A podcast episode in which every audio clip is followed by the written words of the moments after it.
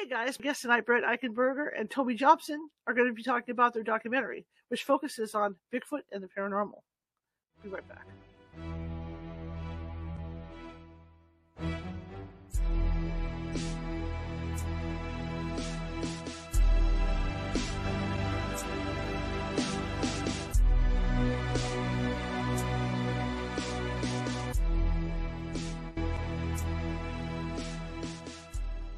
Grab your popcorn and snacks.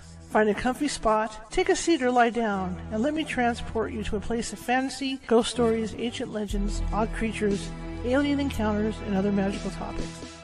You may even decide to join the conversation. From faraway lands to your own backyard, with a small dash of pixie dust. Turn out the lights and open your minds. The journey is about to begin.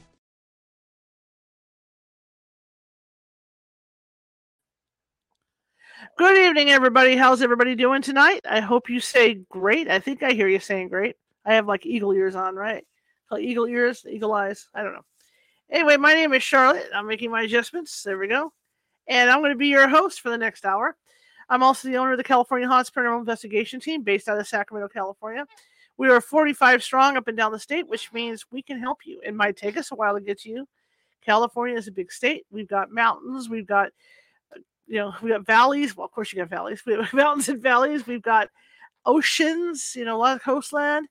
We've got uh, high desert, low desert, and a lot of rural areas, which is why it might take us a couple days to get to you. But in that case, we do have psychics on staff who can call you and uh, do a discussion with you about what may or may, may not be going on. And in most cases, they can settle the activity down until we can get to you. Again, it would only take maybe two or three days for us to get out to you because the size of the but we'll always get to you. Anyway, welcome tonight. Our topic tonight, something near and dear to my heart. You know, you guys know I love having uh, Sasquatch investigators on, you know, uh, researchers. I love having those guys on. Um, I lived up near Happy Camp for a while, and it was just interesting because I would go to the local diner and sit there, and the, and the researchers would be coming in from the field and it was fun because they would come in and have dinners and stuff and i and I, would be able to listen to what they had experienced out in the field. So i'm really excited to have these two gentlemen on today because they've got this doc this great documentary. They, they've made one documentary before this and now this is a second documentary about the big guy. So i'm excited about that. If you're watching from facebook tonight and a lot of you are please be sure to hit that follow button if you haven't done so already. Uh, always looking for followers, always looking to build up, right? Always, always, always keep that momentum going. Also, if you're watching and you like what you see, please be sure to hit a thumbs up, uh, smiley, heart, whatever. Show me some love. Show me some love of how you feel about the show. Because what that does is uh, Facebook has what they call the FYP. Okay. And when Facebook sees you doing smileys and stuff like that, and even commenting in the chat room, uh, it, it takes notice and it, it grabs our show and puts us out further to other people. I mean, way out on Facebook. Okay, so that helps me out, right? So I so yeah. So if you could do that, that would be great. Same thing with YouTube. YouTube works similar. If you haven't done so already and uh, you haven't checked out our our YouTube site, it's youtube.com forward slash at California Haunts Radio. There's over 800 videos sitting over there, and it's all different topics, uh, cryptids, right? Uh, everything you could think of. And there's so many videos that used to give me a headache when I went in to even look things up. So I turned around and I'm still in the process of doing this 800 videos. I'm still in the process of putting them into folders of under individual topic.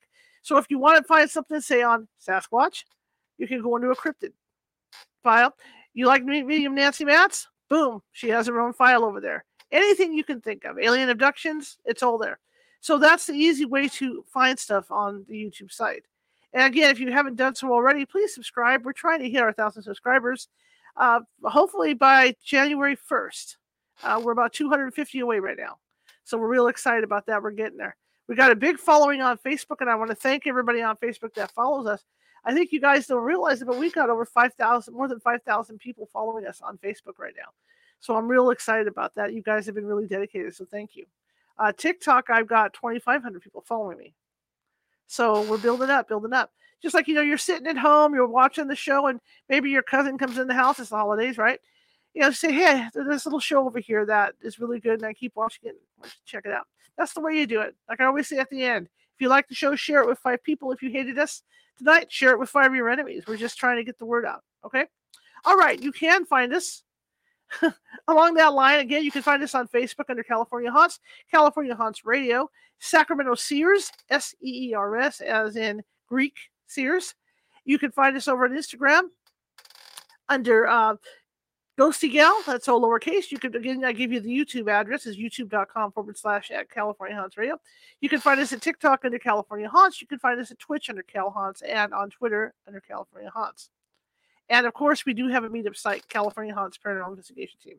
Okay, now that I'm out of breath, my two guests are going to be talking about their new documentary, and I'm really excited to have them on. I heard them on another show, and uh, They've got a lot of cool evidence to talk about. So, without further ado, I'm going to bring them on and they can tell you a little bit about themselves and uh, what they're doing. So, here we go.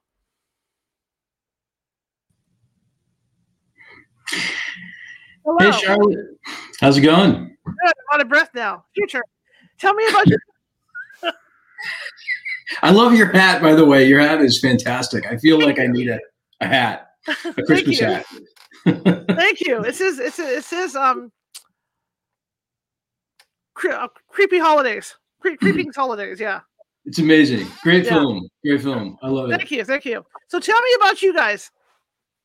So um I'll let Tobe tell you about Tobe, but I will quickly just uh, just say that you know I'm a filmmaker. I've been a filmmaker for most of my life, and I've mm-hmm. done narrative films, scripted films, and uh, I've always had a fascination with Bigfoot, going back to when I was a little kid, you know, some forty some odd years ago, and uh, we had a chance to finally do a documentary about Bigfoot. And when I say we, I'm talking about my wife Jill Remensnyder, who's the producer mm-hmm. of both of these films.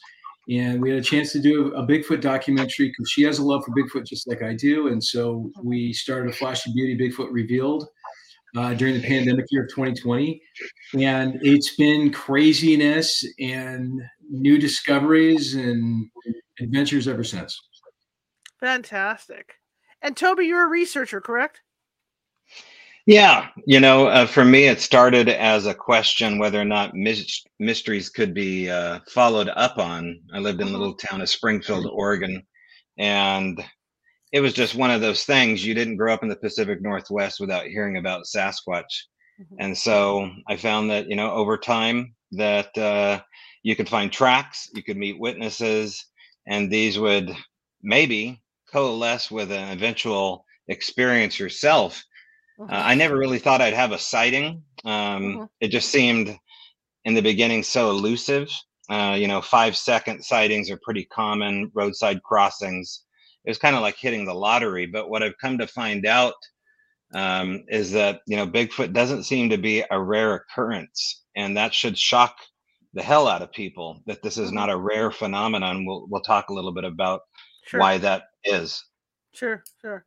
I remember my first. I I, I never went out, you know, on on on a research investigation, but I did. You know, my my family was outdoorsy, so we would hang out Mount Rainier. You know, like I said, Happy Camp you know, had a lot of stuff going on at Happy Camp with us.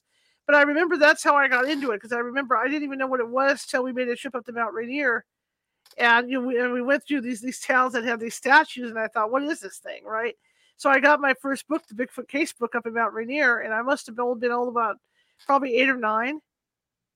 And then it took off from there because people used to laugh at me because I memorized all the stories, you know. And then when then when we moved up, you know, up to Northern California, and had the chance to you know really spend a lot of time in happy camp and sitting with the researchers up there i really got into it more and more so i'm really curious about your happy camp experiences charlotte because um, jill and i passed through happy camp uh, last june on our way down to the patterson gimlin site mm-hmm. um, and it you know i I gotta say, we kind of blinked and missed it. Um, yeah. Not a lot up there, and it's just kind of way out of the way. But uh, yeah, same thing of, of like what you were saying with researchers and stuff, man. That's a it's a really active area up there.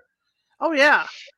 And I remember, you know, there, was one guy. He's probably still up there. I can't remember who it is now because it's been a while since I've been up there. But he had the. In fact, my car is is, is green. It's, it's center view red line, so it's it's like we were green color. He had a he had a big old SUV like that with Sasquatch investigator on the side. So I don't know who the hell it was, but it, it, was always impressive when he came in because you, you could hear it barreling in, you know, rah, rah, rah, mm-hmm. and he came out of the woods. Um, yeah, it was interesting because the, they, they, they would the, there's a museum there, a Sasquatch museum. They've got footprints there and stuff, and they would also all hang out like, like they would come out of the field hungry, so they would go to the diner and they and they would sit there and tell war stories, you know, sitting around the tables, and that's what made it fun because I would always you know wait for them to come in so I could hear the stories about their encounters and whatnot, and it just made it even more intriguing for me. I just wish I would have gone out with somebody. I just didn't do it at the time. Yeah, yeah, it's never too late. It's never too yeah. late. And just just to interject, I may know who that SUV Sasquatch investigator is. yeah. I know a guy that lives, and I think Tobe might know him too, but his name is Jerry Hine. And he's got something that is very similar to that, and he lives not far from there. So I I know Jerry's been out there. So yeah, that's it might have been him. Yeah. Yeah. yeah. But I remember, well, I remember being a paranormal investigator too, and you know, when, when you're a ghost investigator and stuff, you know, Sasquatch is like on the fringe for us, right? And I remember mm-hmm. the first time we went to, out there and I told my family, I said, God, don't tell them I'm a paranormal investigator. Don't tell them, you know. But then after we started going on a few times, I thought, oh, hell, I want to hear about this stuff. So off, off I went listening to these guys and stuff. So, Tobe, you mentioned having a sighting. Well, yeah. So you know these things take time if you're looking for it. That's that's kind of the weird thing about Bigfoot. The harder you look for it, the more mm-hmm. elusive the phenomena gets. But yeah, um, you know, it started with some footprints in the little town of Springfield, Oregon, circa 19 or 2005, and then it ended with. Um, you know, if you're going to see Bigfoot, you might as well see its big feet. And mm-hmm. so I was I was lucky enough to see um, what can only be a Sasquatch, as far as I'm concerned, from the shins down behind my Jeep. And, wow. um, you know, there wasn't much else to say about the sighting except for the fact that it, it ran through the gravel in mm-hmm. front of uh, the driveway without making a sound, which we kind of come to realize was a possibility um, for something that large. It really shouldn't be. Right. But you know, it being as close as it was, I should have absolutely heard it. And mm-hmm. again, we can talk about why that may be. We kind sure. of get into that in this documentary. Absolutely. In fact, I wanted to ask you: you did the first documentary, and what made you decide to do the second documentary? Uh, the second documentary really kind of came out of the fact that we were getting these stories when we were doing the first documentary, and we quickly realized we couldn't fit everything into into one film you know mm-hmm. so basically we we were going to try and capture the entire bigfoot experience and you know a month or two into the process of shooting the first film you know we thought you know this this is clearly going needing to be two films which mm-hmm. is fitting because the bigfoot community is sort of semi divided if you will between the quote unquote woo and the flesh and blood and so the first film is more concentrated on the flesh and blood and um, teases the woo a little bit, if you will. And then the second film is all about all the paranormal stuff that so many people have experienced. You know, and, and I don't have any sort of numbers or data on the experiences, sure. but I would probably bet that it's three or maybe even four out of five experiences. Maybe maybe a little bit less than that if you mm-hmm. if you count the road crossings and things like that. But there's definitely something paranormal uh, or something that we don't have the science to explain yet going on. When you guys talk about paranormal in relation to Bigfoot, I know you know there's stories of, of, of like a blue light, you know, him appearing out of a blue light or going into a blue light, blue orbs float, you know, floating around.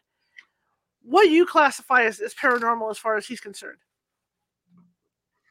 Um, gosh, I think paranormal is anything that that science can't really explain right now and that's kind of a fuzzy area because uh, quantum mechanics, quantum physics, which is just super complicated, you know, and a lot of opinion, I think a lot of scientists agree with that, um, is kind of on the fringe. I mean, there's a lot of things right now that scientists have verified that that would to the normal person be classified as paranormal. Just really strange things that that it can do. And so I think that, you know, people have to realize that you know, it, it's easier to kind of lump the paranormal into like scary stuff like witchcraft and right. devil worship and you know and really it's not you know you, you look back in human history and that's kind of what people have done through generations is if you can't explain it, then it must be evil, and that's not really the case. Right. Um, this is this is why it's so important for us to understand this and study this. I mean, there was a time in human history that elect- electricity had kind of had that same kind of feeling. You know, like lightning was punishment from the gods, and we know that that's not the case. But mm. so you know, we're we're we're kind of dividing everything. I mean, you know, if people see a cloaked Sasquatch or barely see a cloaked Sasquatch and orbs and stuff like that, we're trying to say, hey, look, there's a science behind this. Absolutely. Now, you know, what what do you think? I mean, honestly, let's let's talk about this. As far as you know, it's a, this thing is elusive, but I mean, there's a lot of woods out there too. You know, there's a lot of mountain ranges out there, but it does seem to be elusive. So, do you guys think it's coming from? You know, it's it's coming from aliens, or where do you think this thing might be coming from?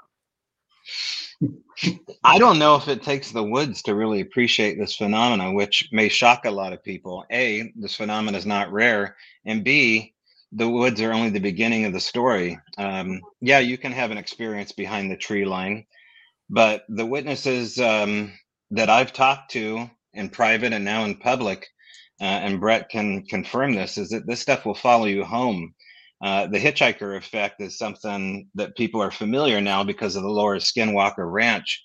But when you enter a Sasquatch area, you're entering a place generally where they're comfortable with uh, a thin veil or a portal or an opening. Mm-hmm. And once you get immersed in one of those areas, you kind of have a half life that sticks to you when you mm-hmm. go back home, mm-hmm. especially mm-hmm. if you're open to it and if you're entertaining it, if you're negotiating terms of how you guys are going to interact. Right. Um, and that stuff can, uh, you know, can be tough for the newbie, especially. But I've kind of grown accustomed to it, mm-hmm. and um, that's a, you know. So what is that? I mean, this is this is not supposed to be from the world of science, right? This right, is. Par- this belongs in the parapsychology uh, world of studying magic, right, and the occult.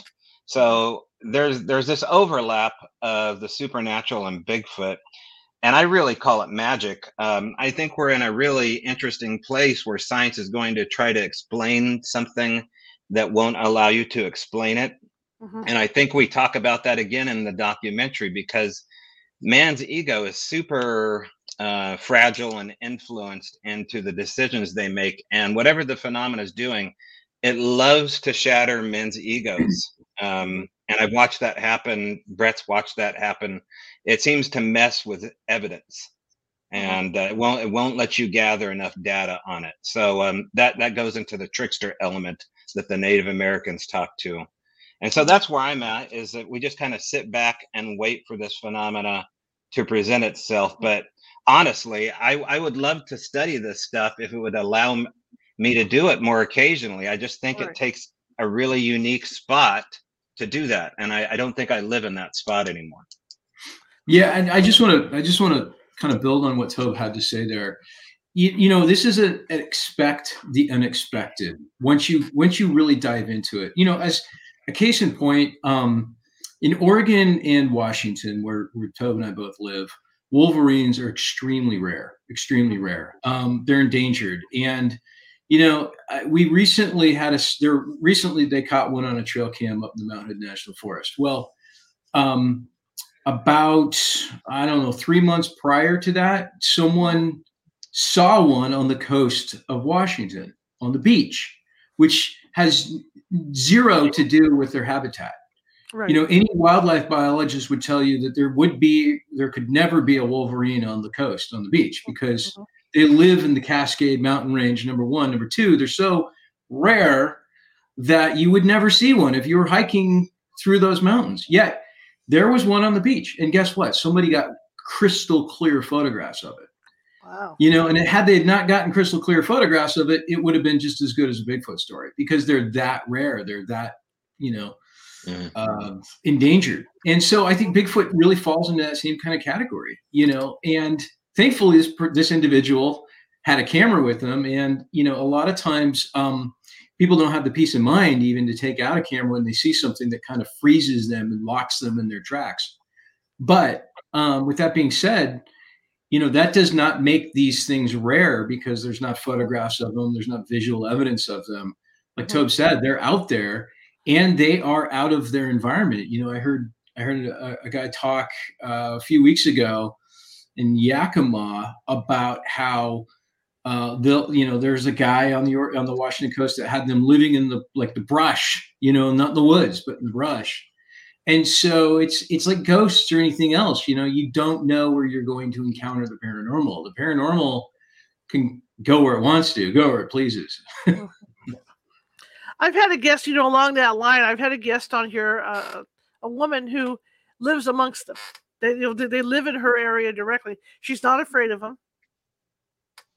You know, she's she's under the impression that there's a family, you know, living around her, and and she says that, that they bring her gifts mm-hmm.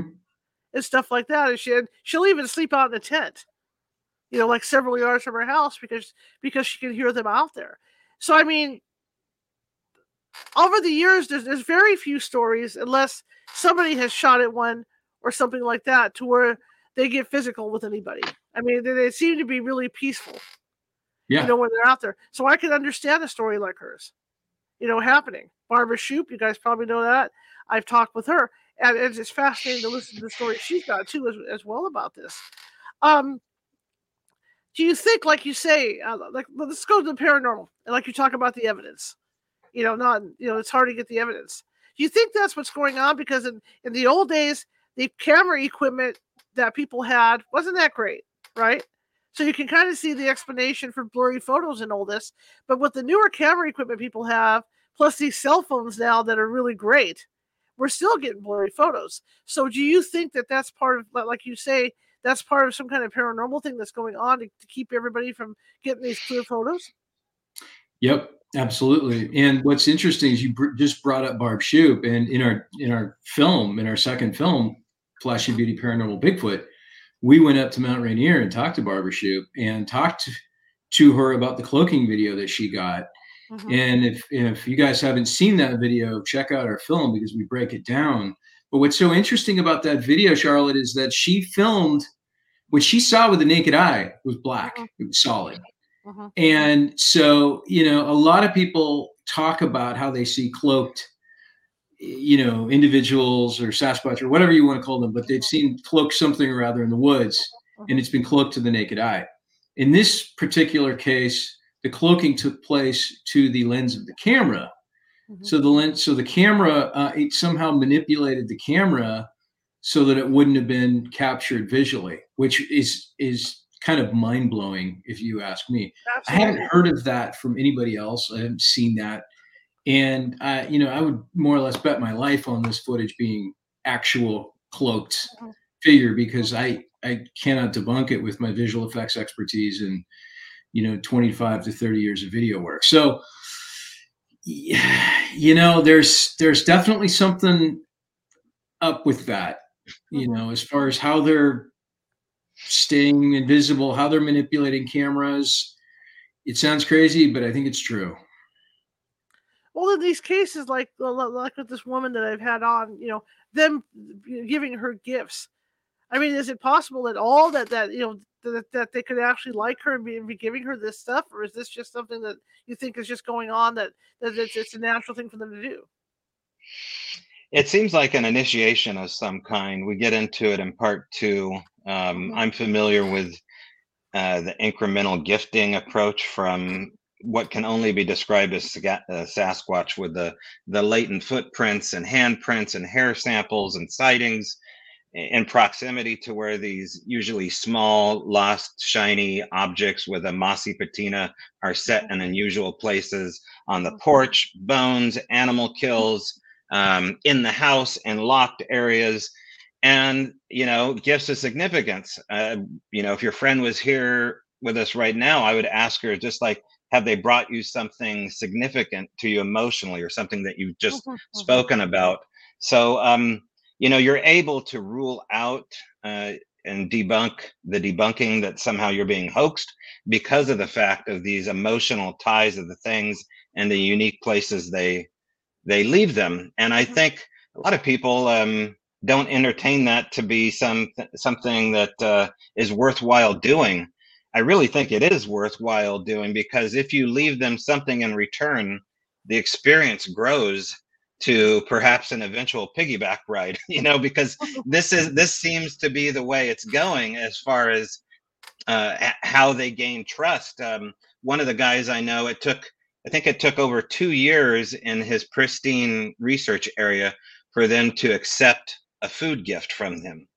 Um, that's an awful long time to Mm-hmm. work an area but he knew that they were there and he was willing to wait it out. And now that is built on to you know full on sightings and according to him healings of some kind and we get into that in part one as far as sasquatch Right. healing possibilities which segues into part two Right. The other thing I was just thinking too is when you talk about their ability to appear and disappear. Mhm. Um, I ran into a, a client of mine ghost hunting, and she told me she was a psychic, and she told me that her first encounter with a go, I'm going to say ghost, right? This woman was walking across her front yard, and to her it looked like a door had opened, Mhm. and the, this this this this being simply stepped up and went through this doorway, and that was it, disappeared. Mm. I mean, could these sightings with with, you know, with Bigfoot? Could, I wonder if it's a similar thing. You know, that's how they're getting in and out. Um, Tobe's pointing at me like I have an answer, but um, you know, a theory. Uh, I've talked to many people who have seen portals. Um, they've Mhm. seen portals at Skinwalker Ranch. It's been Mhm. documented. I believe portals are real. Um, there's been a lot of hunters and whatnot that have seen portals, and of course, David Paulides covers touches on on Mm. portal Mhm. uh, for some of his missing 411 cases.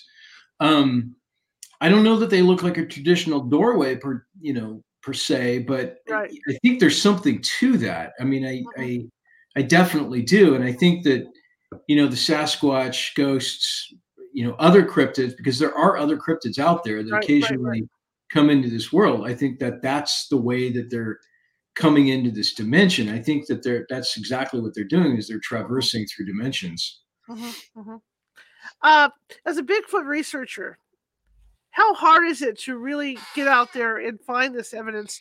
Because I mean, you're always, and I'm not going to say always, but I, it's one of those cases like even me as a newspaper reporter, I go in when somebody gets murdered, I'm talking with the police, I go in after the fact, you know, and I'm Mhm. trying to pick up the pieces and figure everything out. Is it really difficult to go in after the fact, you know, after there's been a sighting to try and, and tra- track down that evidence? It gets exhausting you know it's it's kind of a spendy habit if you're driving out to the remote countryside often. Um, you can just imagine over a period of five years the burnout that would happen to somebody who's perhaps even looking for the wrong type of evidence. Mhm. um, you know looking for battery drains is a big one uh, camera malfunctions uh, hearing strange popping and clicking and door slammy sounds in the middle of nowhere who's looking for that in the bigfoot world well right. if you want to find the truth quicker, you look for this crazier stuff. Um, I've talked to a lot of hunters that think this is the nuttiest thing ever. They would never look into the subject matter because they are the alpha predator in the woods, Right. according to them. So if they don't have an experience, how the hell are you from Little Springtucky, Oregon, gonna ever have a you know what I mean? So Yeah. um, it depends what you're looking for. But you know, one of the guys we talked to is a guy named Henry Franzoni, and in part uh, one of our documentary in particular, and we just released some extra footage of Henry. And Henry was the first person to tell me to go looking for Sasquatch in strange place names areas. So places that have devil, places that have spirit or ghost mountain or skookum, uh, Mhm. baboon creek. How do you think that got its name? These are the places where this this veil is thinner and Bigfoot exists. This is why the natives or the pioneers name them these areas. And those are the places where you're going to have your mind blown with the evidence. And that's that's the quicker way, way to do this. Well, yeah, there are places. I agree with you. There are places like up up in Cave Junction. You know those those ape caves up there, and then Mhm. you know places like that where, where there are a lot of sightings. Why do you think? And this is just me. You know, we just talked about these portals and stuff. Why do you think there's there's more sightings in certain areas than others? Um, y- you know, that probably comes down to just ideal habitat. You know, um, I I think you know we're talking about these things being paranormal, but I think they have a flesh and blood component.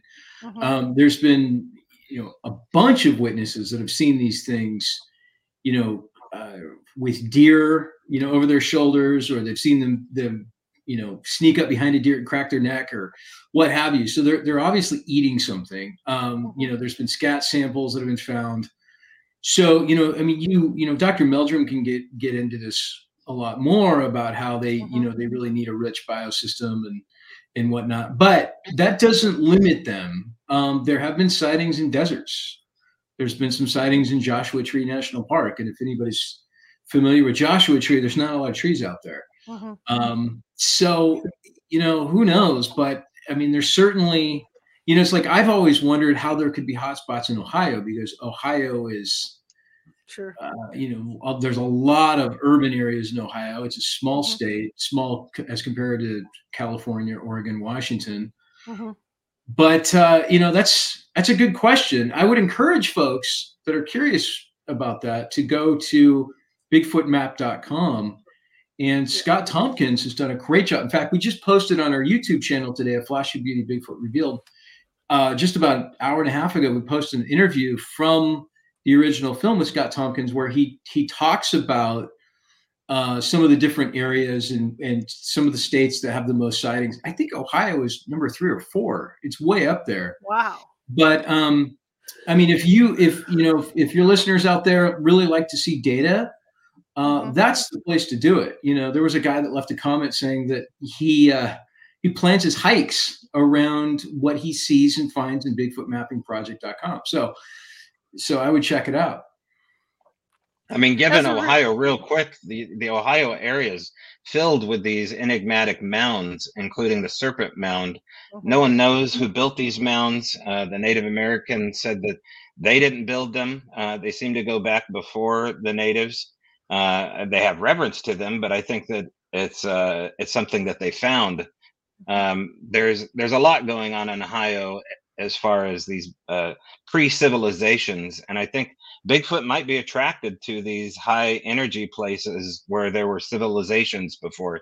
They've been seen uh, near rock quarries.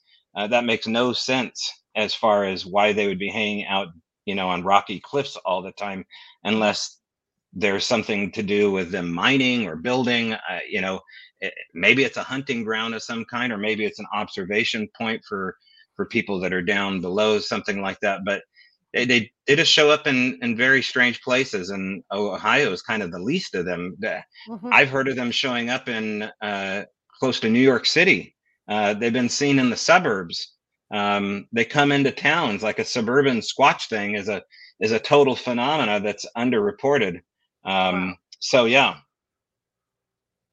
I just find this all interesting because, like you say, these sightings vary so much, you know, of where they're located. Mhm. How hard is it for you as a researcher to track, like I said, to track this stuff down? You know, when when, when you're hearing these reports, what what do you go through as as far as procedure goes to look into all this stuff?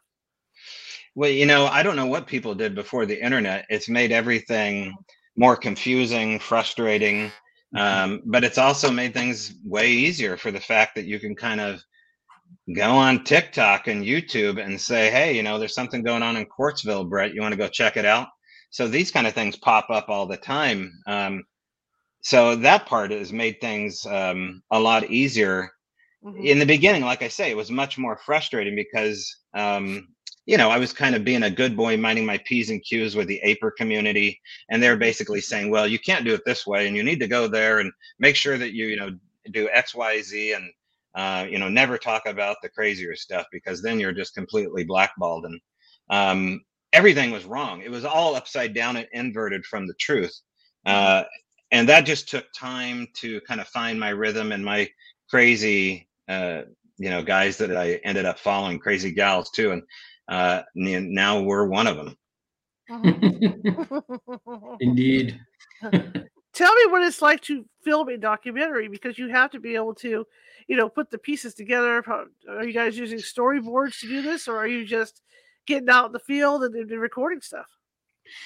So it, doing a documentary is quite a bit different than doing a regular narrative feature film per se. Um, you know, where we cast actors and we write scripts and mm-hmm. you know, like you said, do storyboards. You know, sometimes we will do like a storyboard or a script thing for a documentary, but that's only if we're doing recreations or something. Mm-hmm. Um, you know, what's really interesting, Charlotte, about both of these documentaries is we just follow leads. You know, it's kind of like none of us are journalists or investigative reporters, but that's mm-hmm. kind of what we are in, in, in, a sense. I mean, we don't claim to be. We're storytellers, and we know how to tell a good story. We're all trained in storytelling, and you know, Mike Michael Ferry, our cinematographer, knows how to tell a story in a frame, in a picture. And uh, and really, it's just Jill and Mike and I, and sometimes it's just Jill and I on the road, wearing you know a bunch of different hats. We have we wear so many hats, we'd make the Mad Hatter sane I swear. It's uh, you know, it's a fun time though, you know. And what's nice about it is we can be quick, we can be nimble, uh, we can get emotional with our interview subjects. Uh, we typically shoot with two cameras because that makes the interview flow a lot better when you can cut to different angles. It, doesn't get so so, so stagnant. Mm-hmm. And um, yeah, I mean, we just kind of keep our eyes and ears open for really interesting stories. We follow leads, and you know, there's definitely a couple of stories that uh, we've shot that haven't had a chance to make it into the documentaries that we hope to bring out later because they just didn't fit in the overall scheme of things. But um, that's pretty rare, actually. You know, most of the stuff that we shoot ends up in the final film. Is it easier to talk with people now about this subject than it was years ago? Yes, Yes, unequivocally, and and that's changing rapidly. That's changing with the the best thing I think that ever happened to us was in December 2017, the New York Times doing a serious article on, on UAPs, mm-hmm. and from that very moment, we started we started seeing a sea change of you know folks out there going well maybe there's something to this you know and why it took so long is beyond me because you know, UFOs, Bigfoot, and even ghosts to a certain extent are the three biggest stories in human history. I mean, mm-hmm. take your pick, you know. Um, and there's a lot of reasons why I, I would kind of nudge Bigfoot almost to the very top because of what we're learning now about them and how they're able to, um, like Tobe said earlier on, use their magic and whatnot, you know. Um, and, and Bigfoot, of course, could be some sort of a relative or a, or a cousin to to humans. Um, uh-huh. So uh, yeah, I mean, it's just the whole thing is just an adventure, um, and and it never stops. It just keeps on going. We get stories all the time. Uh-huh, uh-huh. Um, as a researcher, Tobe, um, mm-hmm. When you do go out, what, what what are you looking for? I mean, as far as like evidence or how how you track the track it? Well, one of the latest things I'm looking for, like I said, is not only electronic anomalies, mm-hmm. um, and that can happen suddenly. If you have a full thing of batteries when you leave the house and you hop out of the car and they suddenly drain, and they do that a couple times in an area, and then you find evidence like a tree break or you find what we call leaners, which is just a kind of a redneck name for branches that are leaning up against a tree in a stack. Mm-hmm that to me is is is a key element. Also, um, boulder fields or rock uh, rocky creeks, any kind of creek egress where there is a, a game trail present, uh, those are worth following up on. Now, these are also places where there's a cluster of uh, people that go missing. You know, that's one of the trademark things that they find is that uh, these people that go missing, if they're ever found, are can be found in and near uh, an abandoned creek system or, or a boulder field.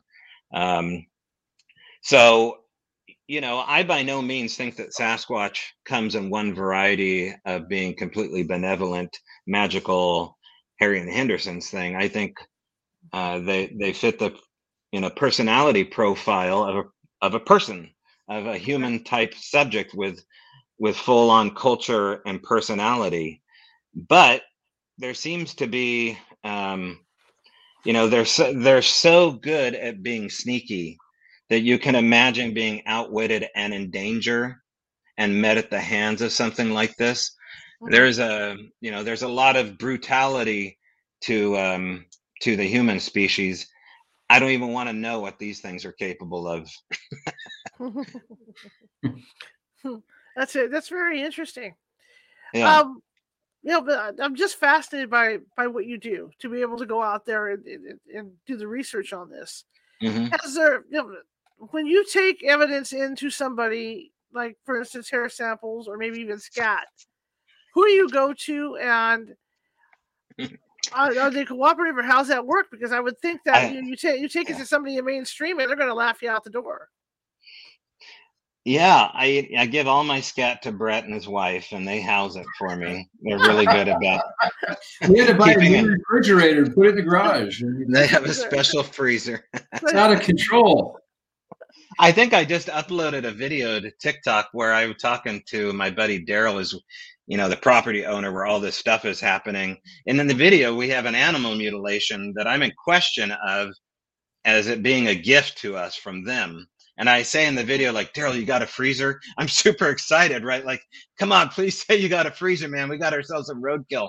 And this is the kind of uh, quandary that you find yourself in. Now, I've never found a cattle mutilation, but those are the kind of situations where it's just like, how much evidence do you want to keep? You know, the hair samples obviously are the easiest thing to take take home with you. But then we interview Mel Skahan, right, one of the Yakima Native Americans, mm-hmm. and the consequences and this goes back to what brett was talking about earlier earlier about how evidence is hard to to come by well maybe you're lucky not to have evidence sometime you know mm-hmm. sometime according to mel for the fact that there are consequences of these hitchhiker effects following the evidence home Right. but right. uh you know we get into that in the documentary as well so it's uh it just turns into how how far do you want to go down the rabbit hole and i'm Right. crazy enough to to really just want to go all the way down the rabbit hole Now, when you talk about this, let's get to the hitchhiker effect now.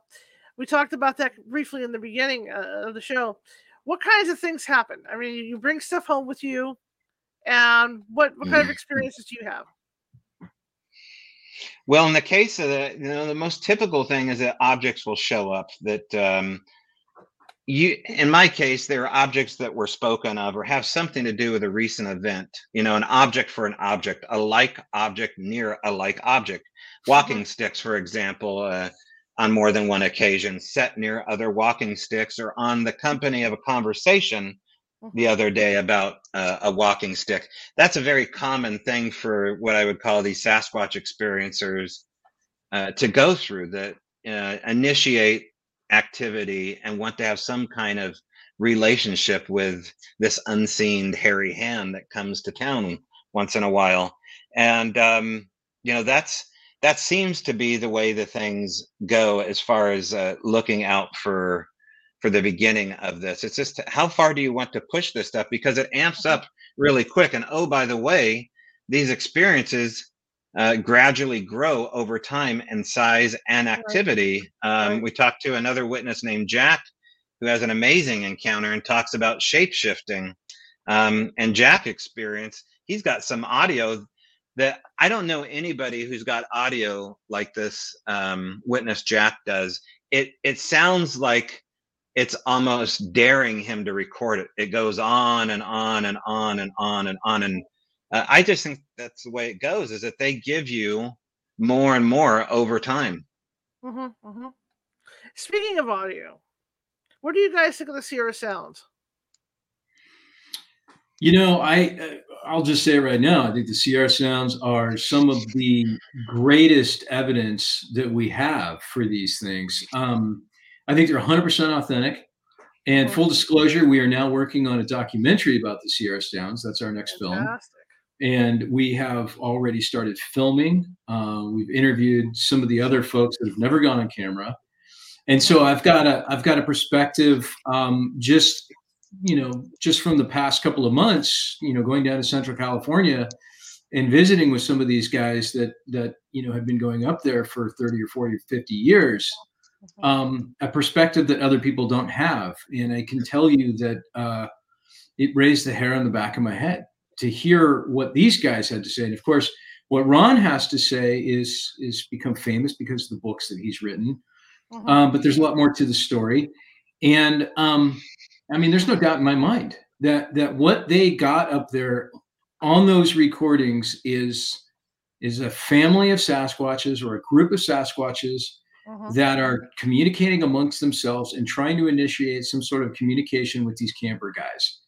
Um, mm. And you know, and it's like it's like Scott Nelson, who is in our first film, says you can't fake this. It's impossible to fake this. And if there's anybody that would know that, it would be a crypto linguist from the United States Navy. That's his mm-hmm. job you know, to know how something like this would be a fake. You know, it's a matter of national security. You know, mm-hmm. this isn't just some like fly by night guy. Mm-hmm. And Scott didn't believe in Bigfoot prior to this. He, you know, he could have cared less. And when he heard these sounds, was able to analyze these sounds. He heard something with massive lungs that were making these vocalizations. So, yeah, I mean, I would encourage everybody to um, to look. You know, if you if if there's somebody out there that that kind of really doubts the existence of Bigfoot, or if they're on the fence, mm-hmm. read Ron's book, Voices in the Wilderness, because Ron is a 100% straight shooter. Both both Tobe and I know Ron very well, and he tells it like it is, and he's telling the truth. And um, you know, further on down the road, I think those tapes get more and more important as historical archives. And I think, you know, I think there was about three or four people that had been sent up to the high Sierras to this remote campsite to try to debunk this stuff, including um, Joe Hauser, who runs the Montana Vortex. And he was trying to find out, you know, as a, a scientist, how they were doing this. And um, that, you know, that wasn't Scott Nelson's initial thought, is, is he mm-hmm. was hearing something that sounded fake. As a a crypto linguist and a voice expert, mm-hmm. uh, he was shocked that he heard language. And that's what's so shocking about this is that this is what people have been saying, including Albert Ostman, since uh, the turn of the century, is that they have this. You know, it's it, it sounds like samurai chatter, right? They, that's right. what they call it, like an old samurai movie. But mm-hmm. it also kind of sounds, and this is what other witnesses say, and and you can hear that in um, the Sierra sounds is you can hear um, it almost sounds like a deaf person trying to communicate. It's always right out of earshot, but it's close enough to where you can hear it. Um, and you know, Ron has the like mm-hmm. Brett says, it is the Patterson Gimlin of the the voice of Sasquatch world. Mm-hmm, mm-hmm. And Ron also has seen we can say paranormal activity along with this as well because I know he's reported like blue orbs and things like that, you know, just before these things appear or disappear. Mm-hmm. That's correct. Yeah, that's absolutely correct, Charlotte. And other people, and I'll just be kind of vague about this, but many sure. other people see paranormal activity up there um, that is even weirder than what Ron has seen. Very interesting.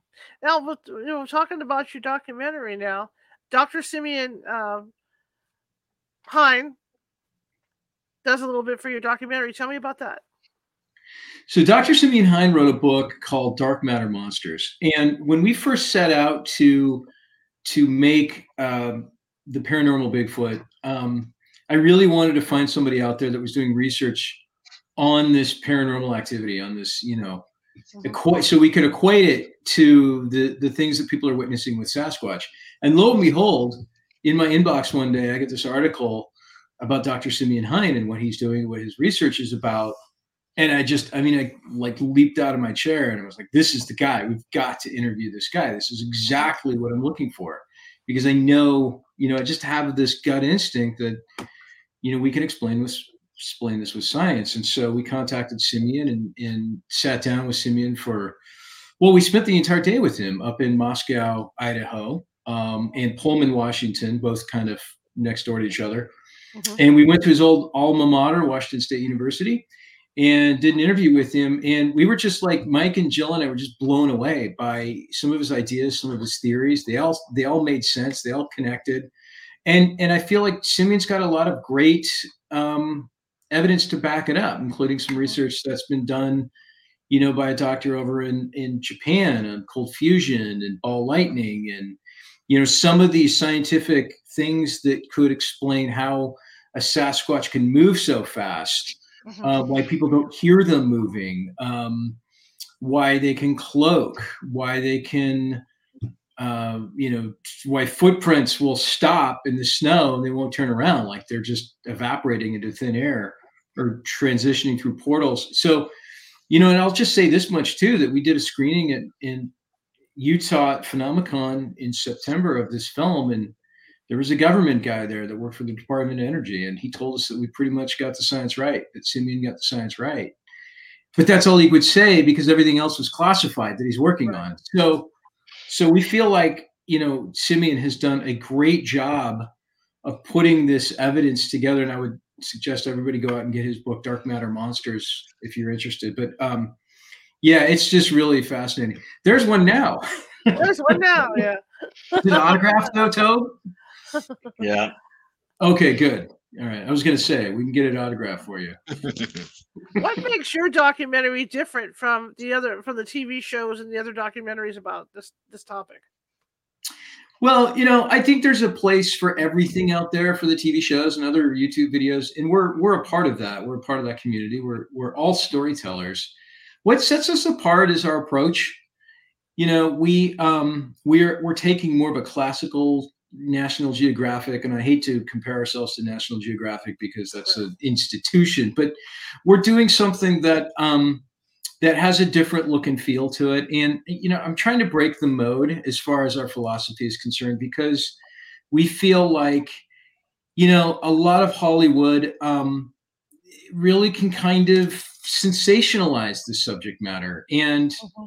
make it into you know something that ends up selling ads and, instead of telling the truth. And i think that's that that lends itself to the the craziness the this public image. And so you know we're hoping to start changing that public image.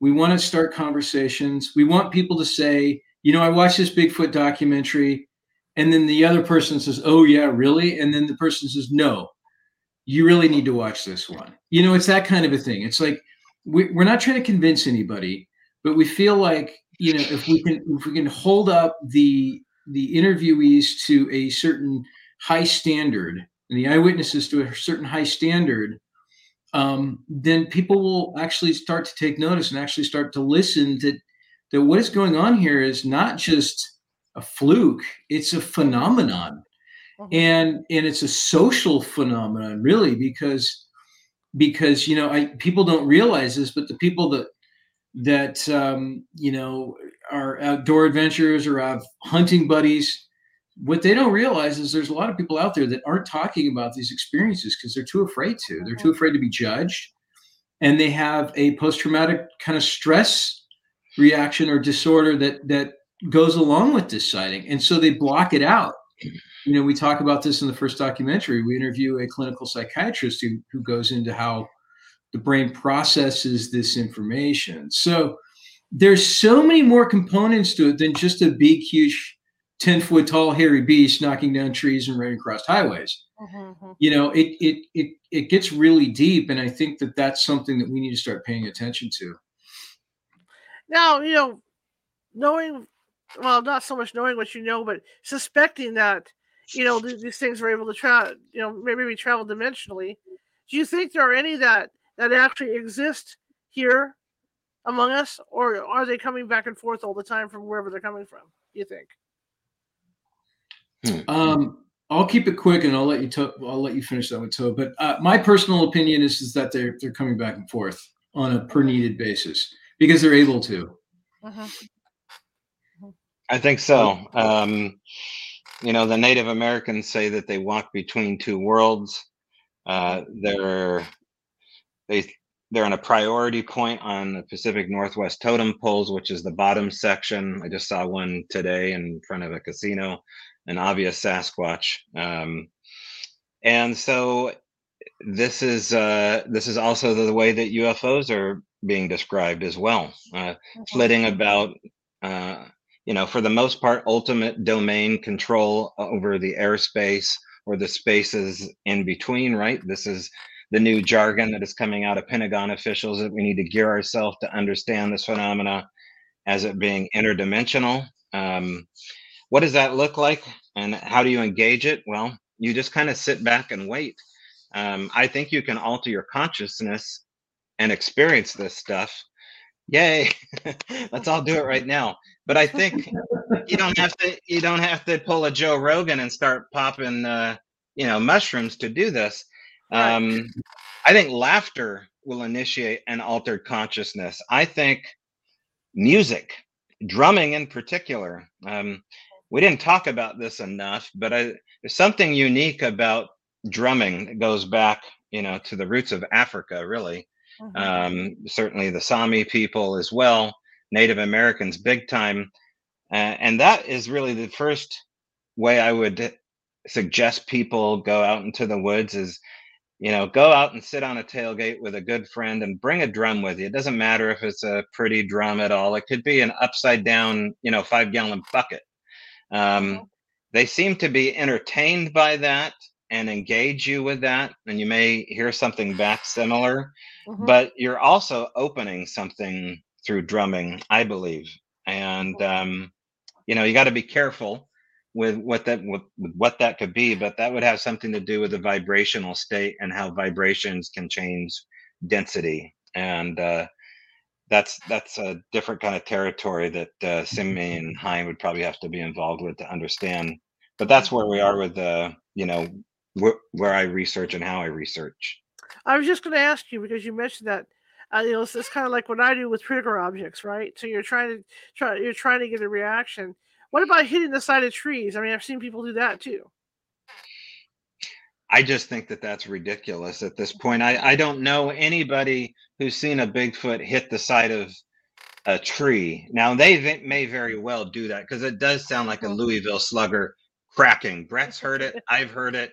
We've you know if you're in this long enough, you will hear it. Down in the Olympics, it kind of sounds like um, a wet log hitting the side of a wet log, which is perfect for where they're at, right on the coastline. Um, so what is that? Man, oh man, I don't think it's them hitting the side of trees. I, I think you can get a response with that, but um, I think that has to do with them flitting about between these two worlds. And that's almost like the consequence of them going through the back door or the front door. Uh, you're hearing the after effect or the inertia of this paranormal consequence. Mhm. And um, so, yeah, you could do that. But if you want to, if you want to have these prolonged experiences that uh, are unique, um, I say go out there and kind of, you know, look like uh, look like you're going out there for a luau. Don't go out there in camo. Show up in a, in a loud, crazy shirt like you're not hiding. Um, have a good time. Don't go looking for them. Find a cool spot. You're going to stay a while. The longer, the better. Mhm. And um, go to one of these crazy place names. And that's that's the way I suggest have an experience. How long does it take you guys to uh, make the documentary? So we started filming in June of 2020, and then it was released um, in June of 2022. Um, and then we we captured some of the footage for the sequel, of course, you know, while we were doing the first film. And then um, the second film came out. It's kind of a soft release, October 17th. We're hoping to ex- be expanding to Amazon and some of the other platforms here, you know, within, I'll just say by the end of the year. Um, so yeah, it, it takes quite a while. There's lots of there's lots of times of pause, you know, because of the weather or rescheduling or something like that. But um, you know, I would say that uh, you know probably 19, 20 days of filming and then another like four to five months of editing. It's not a quick process. I'll, I'll just tell you that much, especially when it's just three people. I mean, typically these things have many more people, but you know, and I'm not complaining because I think I think having a small crew to do a documentary is really ideal for a number of reasons other than burnout. Um, it's nice to to be able to kind of maintain that consistent voice and control and like i said before to, to go places in one car Mhm. um you know so it, it takes a while yeah Absolutely. All right, last question. You're standing on the Vegas Strip, and there's a couple other guys, two or three guys that have documentaries, you know, on Bigfoot out there. How do you get people to watch yours? man that's kind of the best question i think i've ever heard charlotte um wow so you go first oh man. Well, you know, there's there's one angle you could go with. It is Vegas after all. um, Flash of Beauty. It's called Flash of Beauty, Brett. I mean, Yeah, you might as yeah, get their- embrace it, right? Get their attention. Yeah. Right, Well, Sure, there might be some gentlemen's club named the Flash of you go. Beauty Yeah. right, in right. Vegas. I had not thought of that. I would tell them to go to the Linktree site where it's a hub of information. Just put up that giant banner, Linktree, a flash of beauty. Um, once they get into that hub and they see that teaser that uh, Brett and Mike put together, hmm uh, the the trailer rather of part one and part two.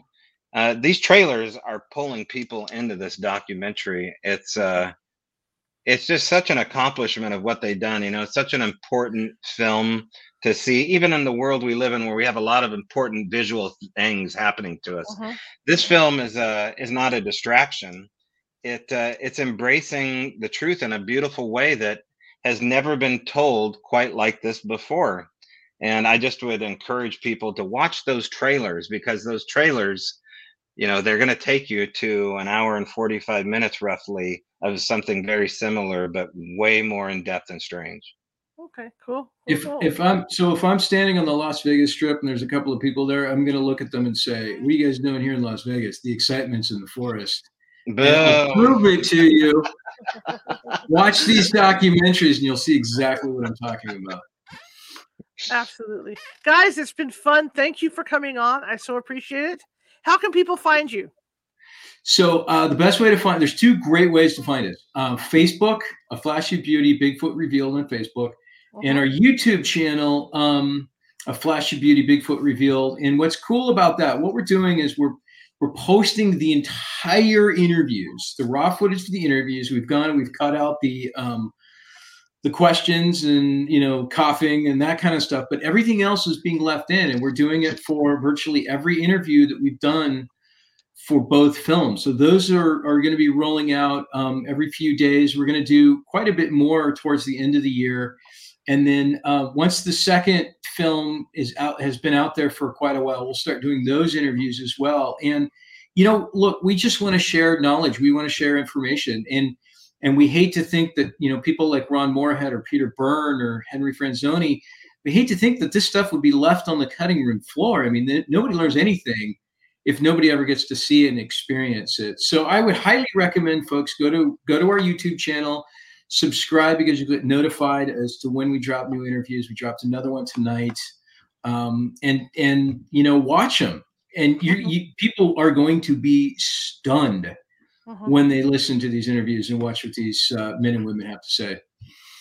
Absolutely. Again, thank you guys so much. Love to have you on a later date to talk, you know, more about your work and everything. I mean, th- th- this was terrific. Thank you. Yeah, absolutely, Charlotte. Thank you for having us. Appreciate Thank it. Thank you, Charlotte. All right, Take thanks. All care. right, you got you guys have a great rest of your weekend. good luck with your documentary. You too. Bye bye. Bye Bye-bye.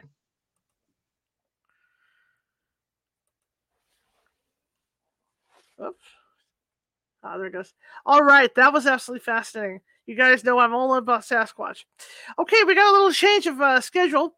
Uh, Mary Muter could not be with us tomorrow night, so I'm flipping the schedule. So tomorrow at 6:30 p.m. will be the interview I did with uh, Anna Maria Manalo. That's going to be over at the YouTube site, youtube.com. Uh, at what is it? YouTube.com forward slash at California Haunts Radio. Uh, so check us out. It's youtube.com, right? YouTube, yeah. See, it's one of those nights. YouTube.com forward slash at California Haunts Radio. Anna Maria Manalo will be over there tomorrow, 6:30 p.m. Pacific for that interview. And then Mary Muter will be with us t- uh, Wednesday at 4 p.m. Pacific. So that will be a live interview. So I just want to give you guys a heads up on that. I want to thank you all for coming tonight. If you like the show, share it with five people. If you hated the show, share it with five of your enemies. We are equal opportunity here at California Haunts Radio, and we're just trying to get the word out about our little old show. But anyway, uh, thank you all for coming tonight. I really appreciate it, and I will see. Well, I will be in the chat room tomorrow at 6:30 p.m. Pacific over at YouTube. All right, see you there. Have a great evening.